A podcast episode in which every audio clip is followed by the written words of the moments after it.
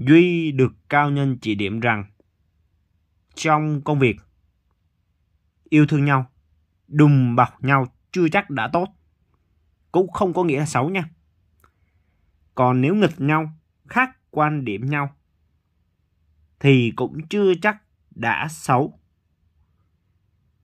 Mà ở đây, ý nói, nếu thực sự cùng đi với nhau lâu dài á, được cao nhân chỉ điểm là trên quan niệm á, thì giống như nước và lửa. Nước dập lửa đúng không?